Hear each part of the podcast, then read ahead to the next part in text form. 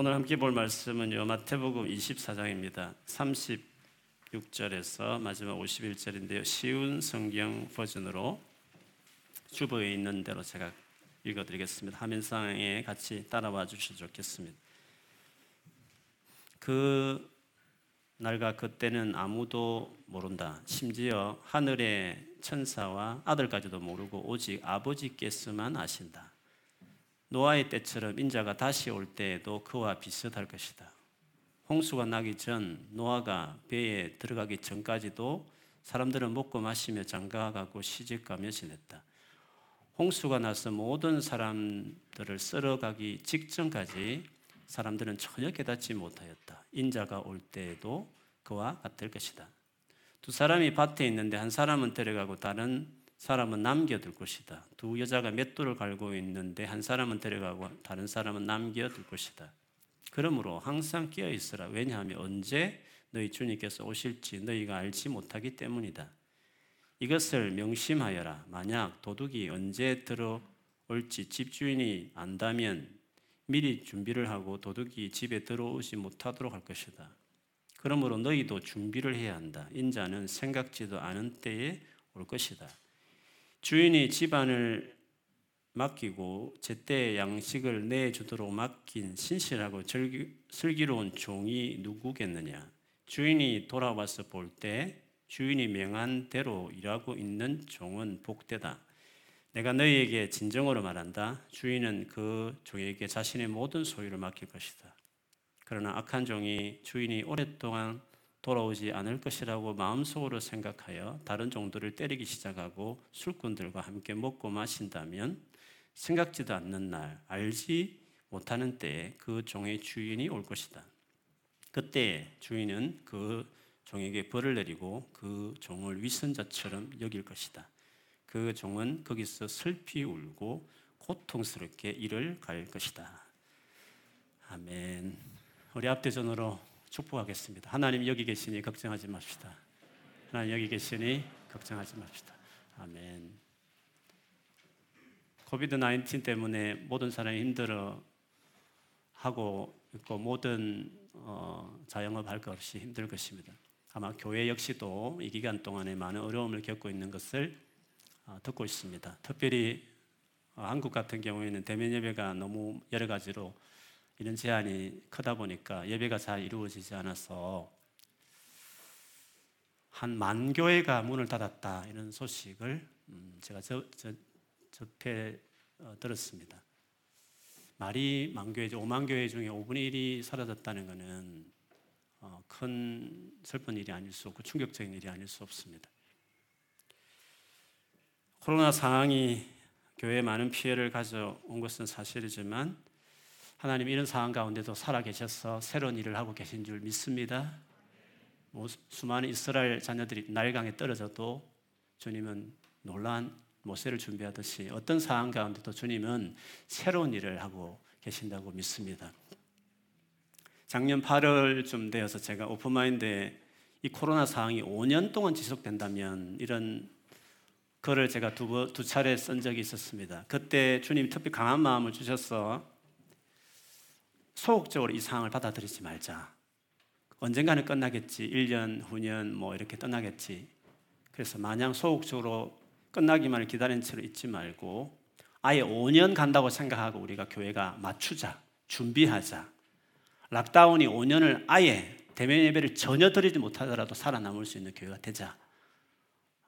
우리 젊은 교회니까 온라인 어, 세계가 이미 있었지만 우리가 처음 경험하고 직접 맞닥뜨리는데 온라인 이 세계에서 살아남는 어, 체질화된 교회가 한번 돼보자 이런 마음에서 어, 도전했고 우리 모든 사역팀과 성도들이 어려운 가운데서도 온라인상이지만 열심히 예배했고 온라인상이지만 열심히 소그르고 잘 모였습니다. 그래 정말 5년 가도 우리 교회는 괜찮겠다 할 자신이 있을 정도로 어, 열심히 했습니다. 그 가운데서도 60여 명의 새로운 성도들이 온라인 등록을 해줬고 온라인상으로 또 셀 모임 갖고 했지만 힘든 가운데 오셨으니까 더 잘 정착하셔서 지금도 교회 여러 구석에서 모임에서 큰 일들을 해주고 있다 있고 있어서 참 감사한 마음이 많이 듭니다. 근데 올해 들어서 하나님이 이제는 대면 예배를 시작해야 된다 이런 마음을 많이 주셨습니다. 온라인으로 어떻게 보면 그렇게 뭐 힘들 뭐 힘들긴 했죠. 어렵지만 그래도 괜찮겠다 하는 마음이 있었지만 좀 더 깊이 경험해 볼까 이런 오기도 있었지만 그래도 하나님이 대면 예배에 대한 마음을 좀 많이 주셨습니다. 특별히 홀로 있는 청년들이 너무 힘들어하는 것도 많이 듣기도 하고 또 아무래도 올해 새로운 가족들이 많이 올 수 있을 것 같아서 미리 준비해야 되겠다는 마음이 들었습니다. 한국에서 오신 분들은 온라인 예배가 우리처럼 익숙하지 않고 막 이렇게 헌신되어 있지 못한 부분이 있었기 때문에 온라인 모임도 낯설고 그래서 아무래도 새로운 분들을 위해서라도 오프라인 예배를 준비해야 되겠다는 마음이 들어서 지난 6월부터 온라인, 오프라인 두 개를 같이 동시에 아, 진행해 왔습니다. 정말로 하나님께서 맞게끔 저희 교회를 잘 이끌고 계시다고 믿습니다. 여러분 우리가 언제 이 일이 끝날지 모르고 여전히 미래는 보이지 않는 것이고 더더욱이나 확실치 않은 이런 상황 가운데서 우리는 무엇이 옳고 무엇이 그르고 어떻게 결정해야 될지에서 우리는 계속 좀 많은 고민을 하지 않을 수가 없습니다. 이렇게 모든 것이 불확실할 때에는 새로운 일을 섣불리 시작하기보다는 아무리 흔들려도 변함없이 중요한 즉 우리가 말하는 본질을 다시 점검하고 그 본질을 붙는, 붙드는 것이 이럴 때에는 더 중요한 결정입니다. 여러분 그런 말 있지 않습니까? 진짜 잘 나가는 유명한 운동 선수도 한 번은 슬럼프를 겪는다 그러지 않습니까? 이유가 없이 왜 그런지 모르는 이상하게 잘 안 되는 저기 본인도 모르고 주변 사람도 이상하다 싶을 만한 그런 설렘에 빠지는 선수가 있을 때 그 선수가 하는 일은 새로운 기술을 익히는 게 아니라 다시 기본기를 잡는 겁니다. 야구 선수 같으면 계속 자석에서 배팅을 계속 하루 수천 번 계속 너무나 기본기지만 중요한 기초 같은 그 일을 계속 하다 보면 어느새 설렘에서 빠져나온다는 뭐 그런 이야기를 들은 적도 있습니다. 여러분 신앙생활도 그렇습니다. 모든 것이 옛날 같지 않고 어렵고 힘들 때에는 기본을 돌아가는 것입니다. 본질로 돌아가는 것이 중요한 것입니다. 이렇게 불안해지다 보니까 많은 그리스도인들이 이거 세상 종말이 다 된 거 아닌가 이런 말들을 많이 합니다. 뭔가 특별한 새로운 정보를 들어야 되고 그걸 알아야 되겠다는 조급함들이 내가 혹시 뭔가 모르고 이렇게 가다가 어, 낭패 보는 거 아닌가 뭐 이런 불안함을 가질 수도 있습니다. 그러다 보니 때와 징조에 대한 여러 가지 말들에 관심을 갖게 되고 그것에 대해서 어, 동영상을 보든지 듣든지 귀를 기울이게 됩니다. 상황이 그렇다 보니까 이해가 되죠.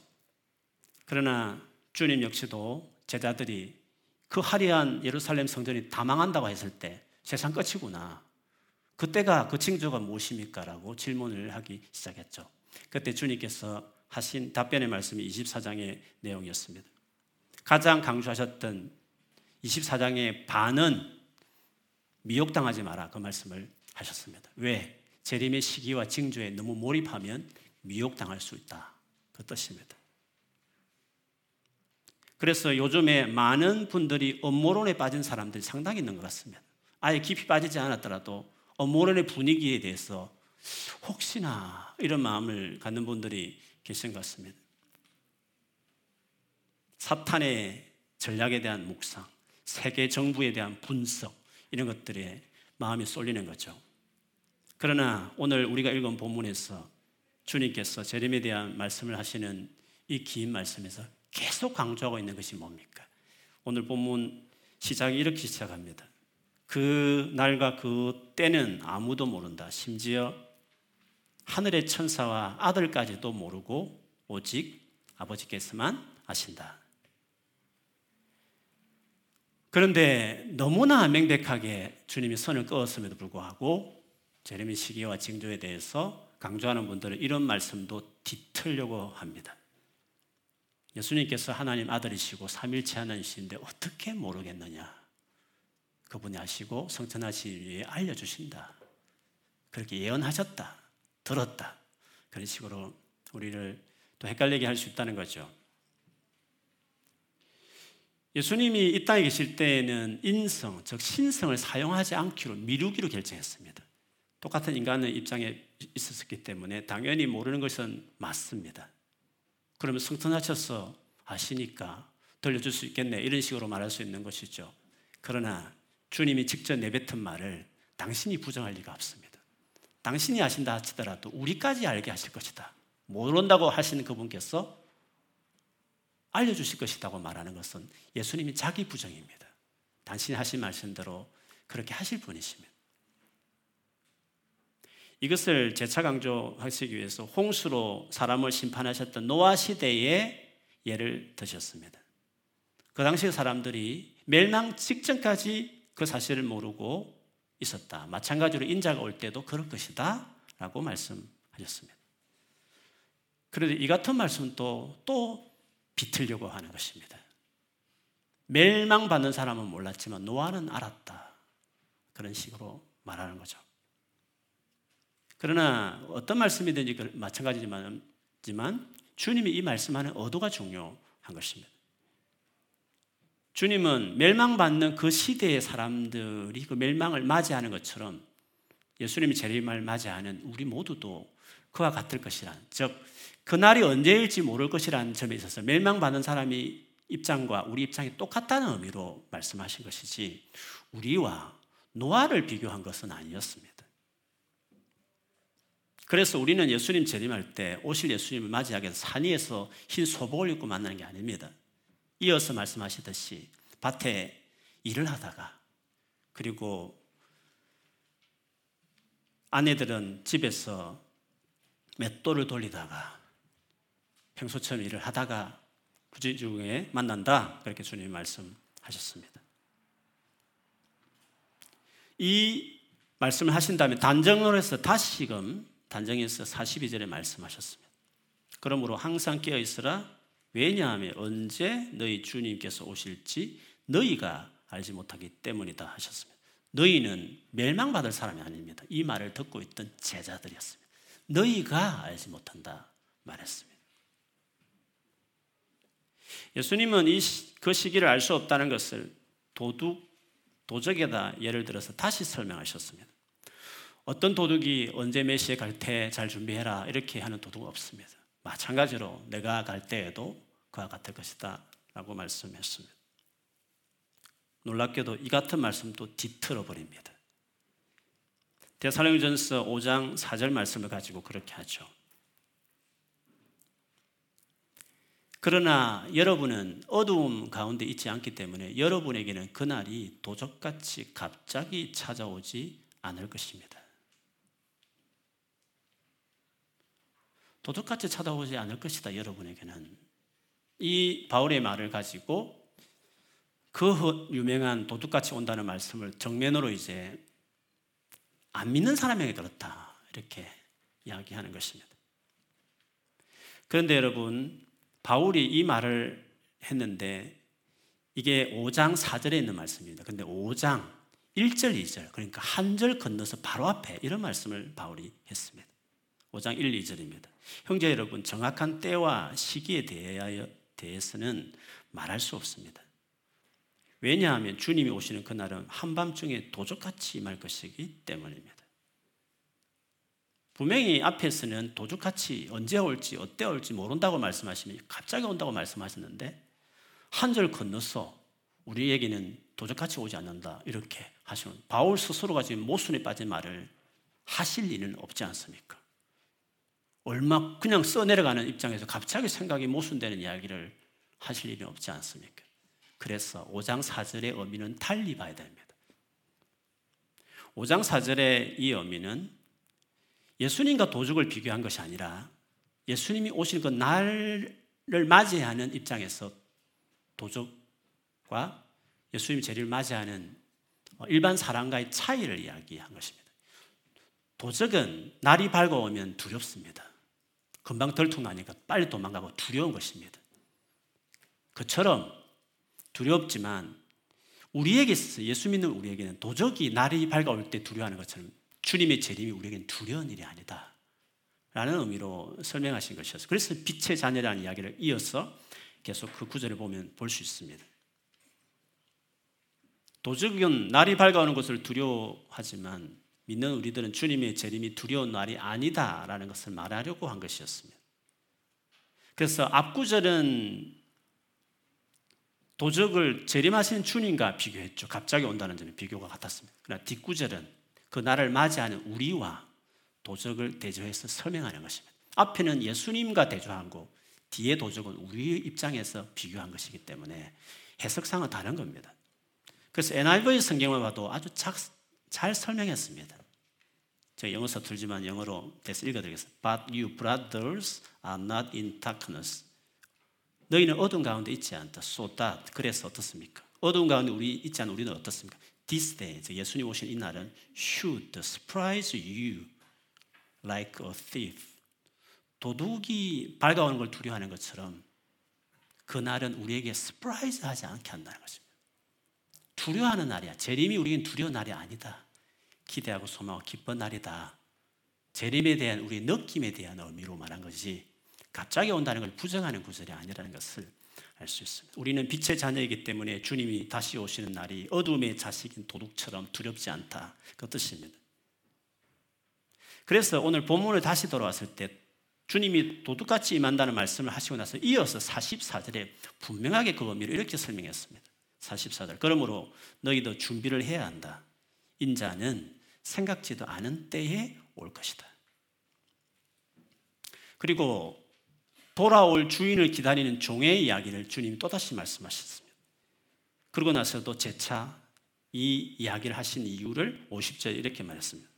생각지 않는 날, 알지 못하는 때 그 종의 주인이 올 것이다.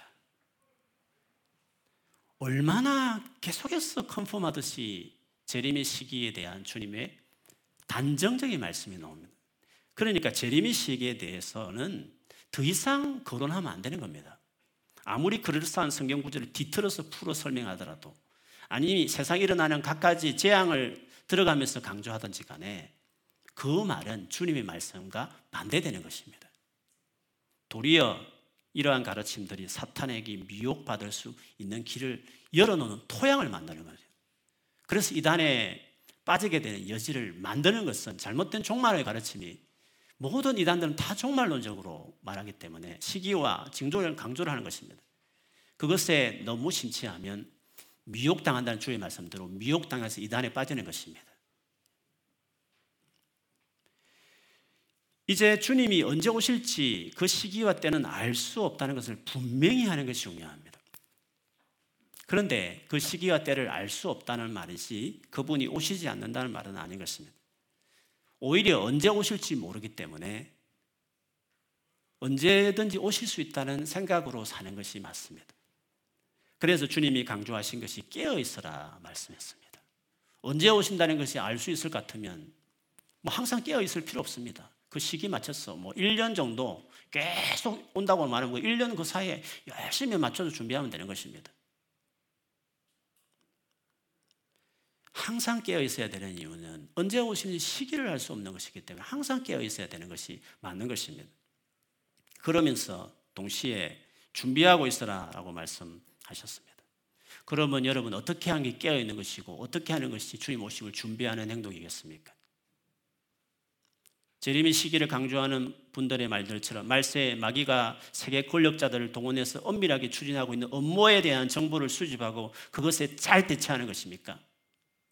주님은 뭐라고 말씀하셨습니까? 오늘 본문 45절 46절에 보면 주인이 집안을 맡기고 제때 양식을 내주도록 맡긴 신실하고 슬기는 종이 누구겠느냐? 주인이 돌아와서 볼 때 주인이 명한 대로 일하고 있는 종은 복되다 말했습니다. 무슨 말이죠? 주님이 저 예수께서 이 땅을 떠나실 때, 먼 나라 가시든지 떠나실 때, 떠나실 그때에, 그때 원래 우리에게 맡겼던 그 일, 그 일을 신실하게, 신실한 게 뭡니까? 누가 보든지 보지 않든지 상관없이 재림할 그 시기에만 반짝 자라는 것이 아닌 언제나 항상 신실한 사람은 언제나 처음부터 끝까지 누가 보면 하고 누가 안 보면 안 하는 게 아니라 언제나 잘하는 신실한 사람들 종처럼 그리고 슬기롭게 왜 슬기롭게 해야 됩니까? 내일처럼 더 잘하기 위해서 할 수만 있으면 잘하는 방법 잘 연구해서 슬기롭게 그 일을 하는 것입니다. 대충 하지 않고 성의를 다해서 하는 것입니다. 그러니까 주인이 처음에 맹한 대로 일하는 것입니다. 처음에 맹한 대로 하고 있는 것을 볼 때 기뻐하신다고 보겠다고 말씀하셨습니다.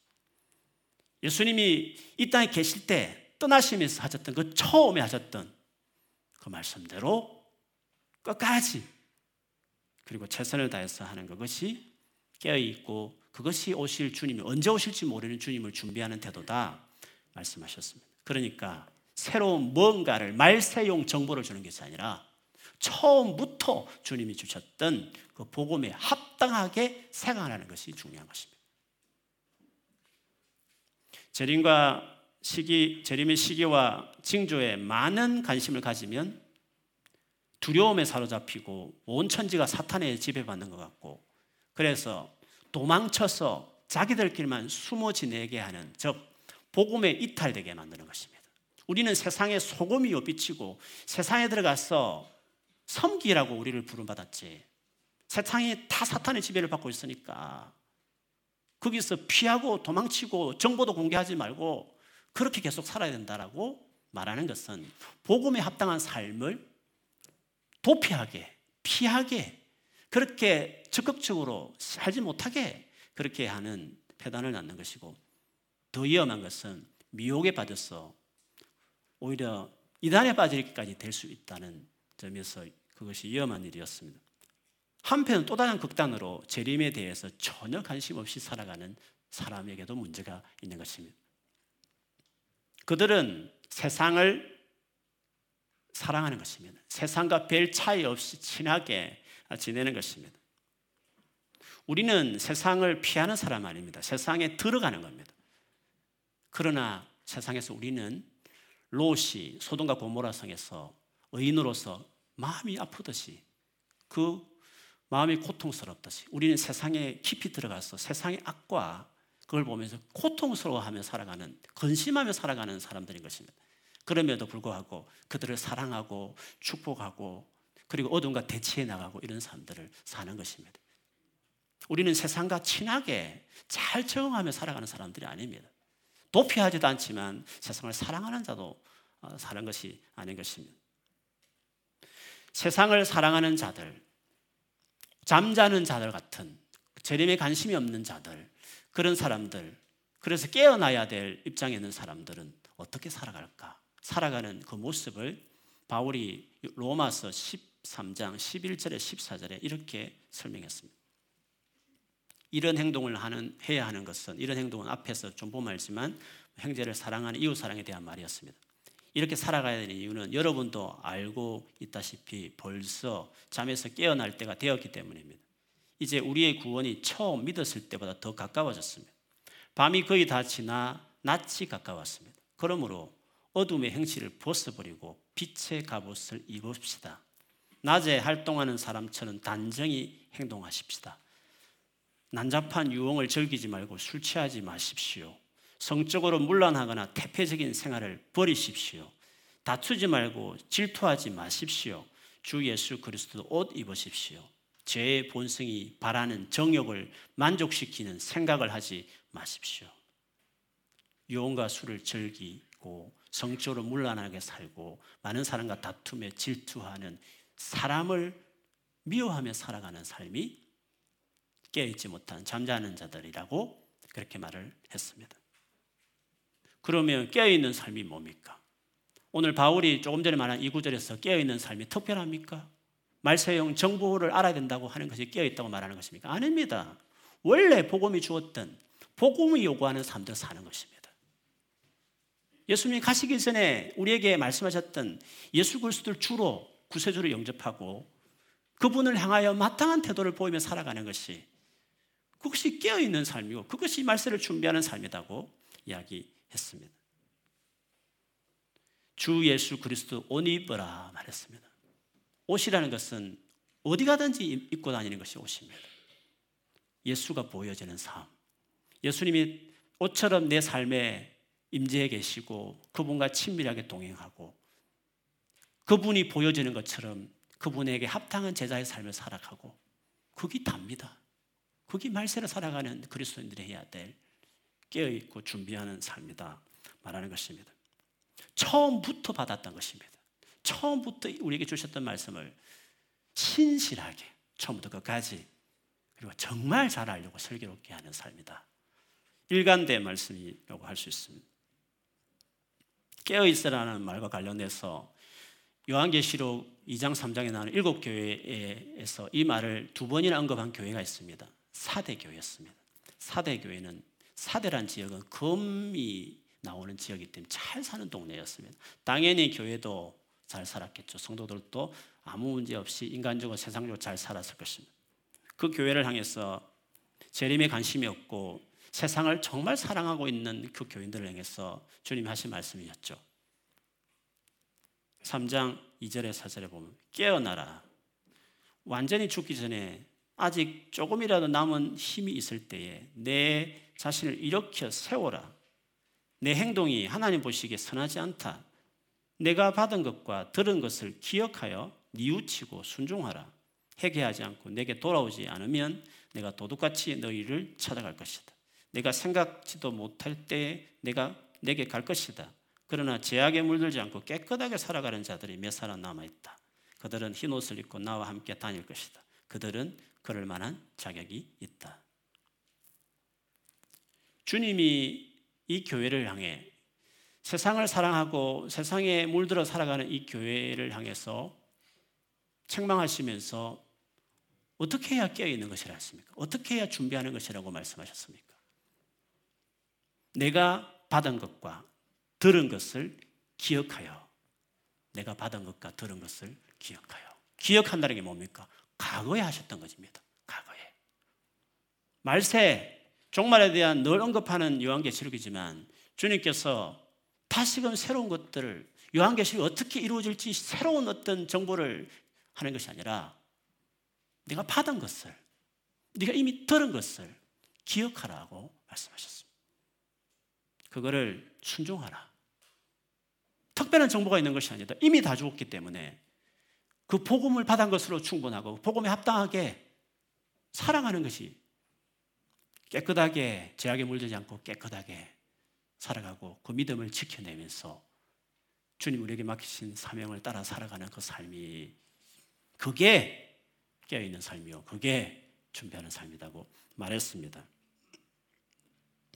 그게 뭡니까? 본질인 것입니다. 처음부터 주어진 겁니다. 끝까지 붙들어야 되는 것입니다. 그 본질.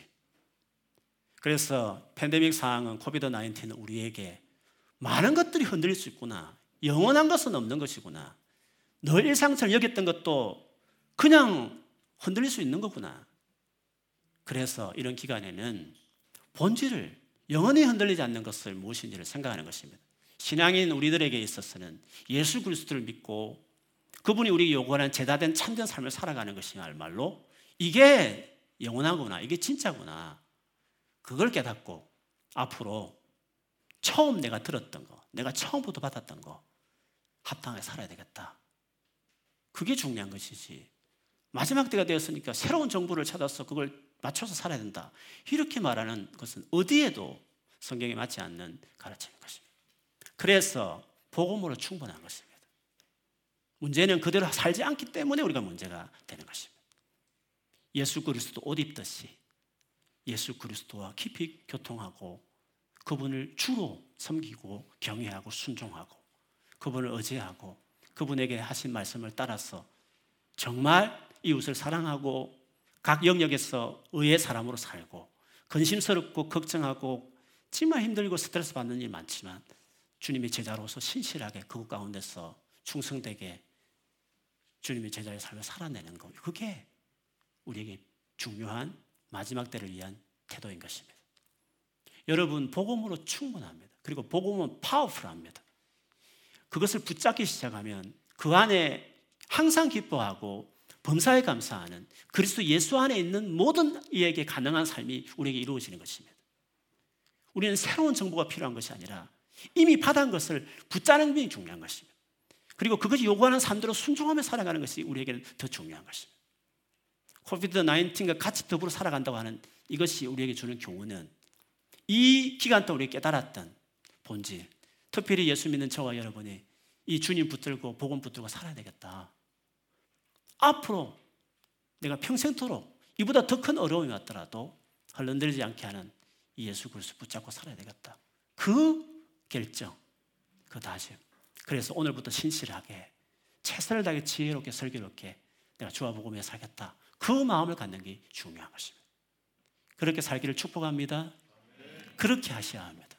그러면 여러분 삶 안에 이런 어려운 가운데서도 우리가 본질을 잃어버렸기 때문에 아무리 팬데믹 없는 시대도 힘들었지만 본질을 붙잡고 예술 그리스 붙다면 이렇게 힘들고 답답한 가운데서도 기쁨 있고 의미가 있고 담대함 있고 감격 있는 삶을 살 수 있습니다. 복음은 그 정도로 파워풀한 것입니다.